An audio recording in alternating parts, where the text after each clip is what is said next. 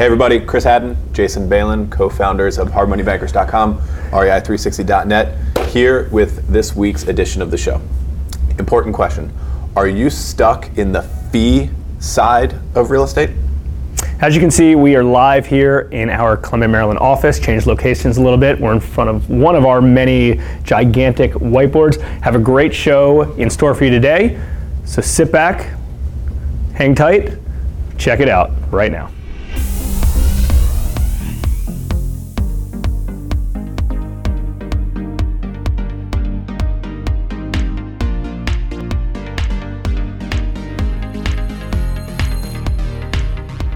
Okay, let's break it down. The the fee side of real estate versus the asset side. This is something that you kind of already know, but probably never think about. Yeah. At least not enough. And we're about to break it down and you're going to learn a couple important things that could very well change the way you look at real estate. Yeah, this is a business. this is kind of a 101 topic, but a lot of people just aren't doing it.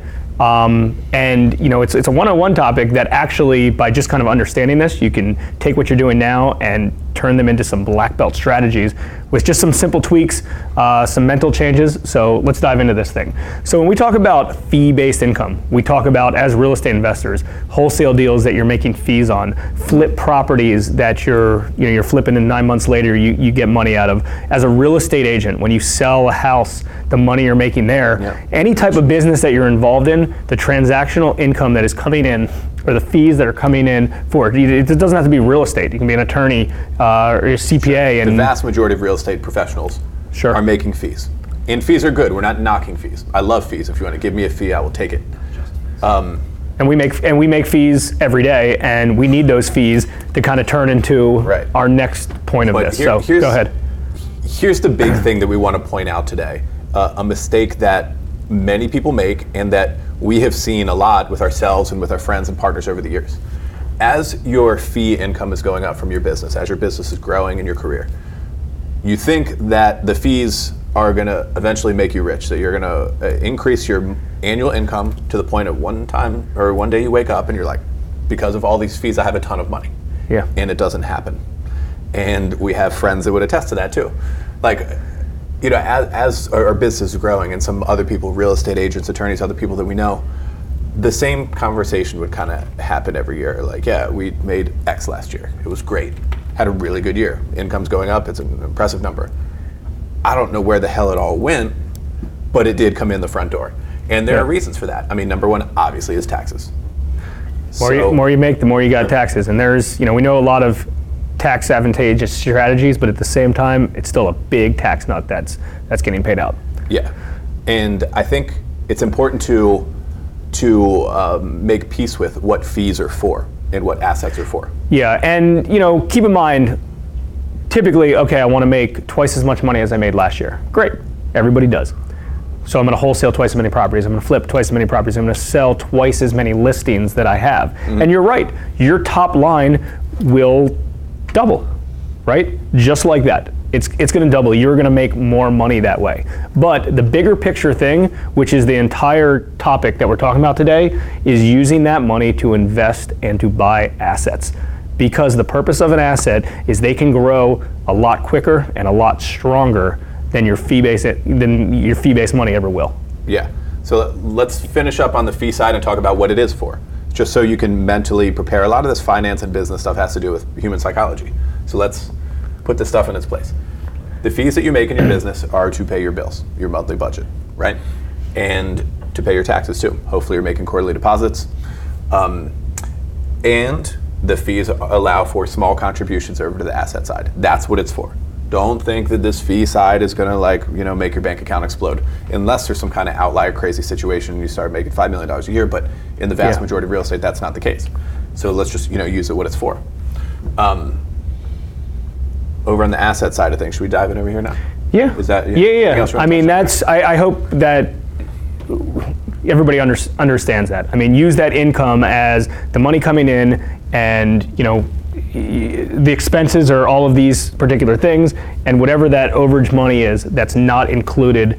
Uh, with your expenses, and obviously, the more you make, the more of that overage money it's going to be. Doesn't mean the more you make, the more you're just going to drive your expenses up. The more you make, that's the chunk of money that we're talking about, and it can be a few hundred dollars a month. It could be thousands of dollars a month, or it could be ten thousand, tens of thousands of dollars a month. But the purpose of this is determine whatever that amount is. That's what we're going to get to. Yep. Okay, so over in the asset side of things, in this side of real estate, this is where people build wealth for real. And that could be on a large scale with Donald Trump type stuff, or that could be on a small scale, like I have a rental property, or even your primary residence is included in that. Um, for most people, income, real estate, and primary residence, that's going to be a common thing to have. And self directed IRA is a great tool in real estate too. Lending money, I put an asterisk there because that's going to end up over here. I think that the way that will function and grow doing loans like we do acts like an asset, but it does get taxed annually with a 1099. So I, I put that asterisk there. Um, and some longer term fund stuff. A lot of people who are being who are passively investing in bigger stuff like um, raising equity for commercial real estate, like our friend does, things like that, that can turn into long term capital gain situation. Definitely on the asset side of things. And I mean, I mean, there's there's lots and lots of lots of different asset classes Many, that you that you can invest in. These are just a f- small example. The purpose of this illustration is to take your fee-based income and turn it into assets. Obviously, the first type of asset you want to turn into it is something that uh, is tax deferred or something that you can write off your basis. But as we all know, that's limited. You know, there's only so much money you can put into a SEP or a traditional IRA or some sort of self-directed IRA or kids 529. Right. I mean, obviously, those are the first things because that's coming right off your tax basis. But after that's up, yeah, you know, you're paying taxes on that income, but it still needs to get put into an asset because going back to snowball uh, conversations we've had, over, you know, we've done a lot of videos on snowballs. Each one of these is its individual snowball, and it'll grow and it'll grow and it'll grow and it'll grow. And it doesn't matter how much is in there, as long as it's consistent on a regular basis. If you put $100 into every account, guess what? You have $1,200 by the end of the year. So, and this is money that you're leaving out of your day-to-day operation, your day-to-day expenses. After that's all filled up, instead of it just keeping it in your checking account where it's just going to get gobbled up with life, because that's just what's going to happen, you're putting that into assets, stocks. It doesn't matter, you know, obviously they have to be good appreciated assets, but at the same time, you know, it, it just needs to be an asset that you're putting it towards. For sure. And something that we've come to realize, how are we doing on time, by the way? Good. Something we've come to realize and that we're trying to put out there, spread the word, our you know clients and friends and everyone else, and to work on daily, daily ourselves, is just a mindset shift between these two. Like everybody always talks about this. It's always about like how much did you make last year? What how much money does this person make? Blah blah blah. What's on your uh, you know 1040? What's on your W two? What came in there? There isn't even a document for this side not only are people not talking and not tracking about it and not worrying about it, we don't even have, we had to make, along with a friend of ours, something to even track this stuff. Because uh, maybe there's some software out there or something, but it's not anything I can name. We all Yeah. know this. We all have this conversation. How much money does X person make? But we're ignoring the important stuff. Cool, Yeah, huh? and I mean, this is a well, and, and this turns into a well-oiled machine that you can't make enough fees quick enough. Doesn't matter what your dollar per hour is to outperform what your assets are going to be, and that's and that's the purpose of it. I mean, we could do twice as many loans, flip twice as many houses. Yes, our income will continue to go up, but it's never going to be as strong or as powerful Right. as the assets will appreciate um, and, and, and, and continue to grow. So, and another real interesting tidbit related to the asset spreadsheet, which, which is puts things into perspective. It makes it a little bit easier for you. You move things around on that asset spreadsheet. So let's say you save, you, you fee base, you save $50,000 and you buy a house. And you're like, oh man, I just spent $50,000 on buying a house, right?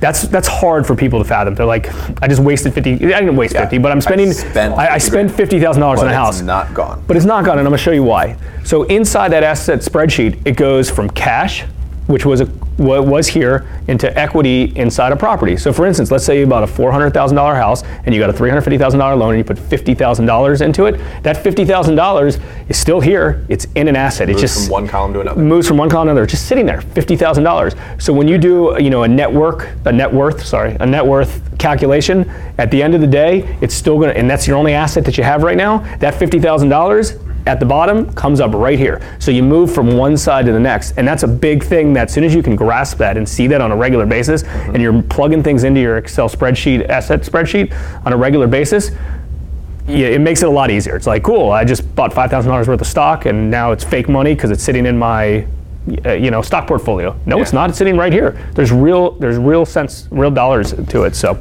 Real, real thing. One, one more quick story um, before we wrap it up here. But there's one a story that's been floating around for the past few years, and it, it really illustrates this point well.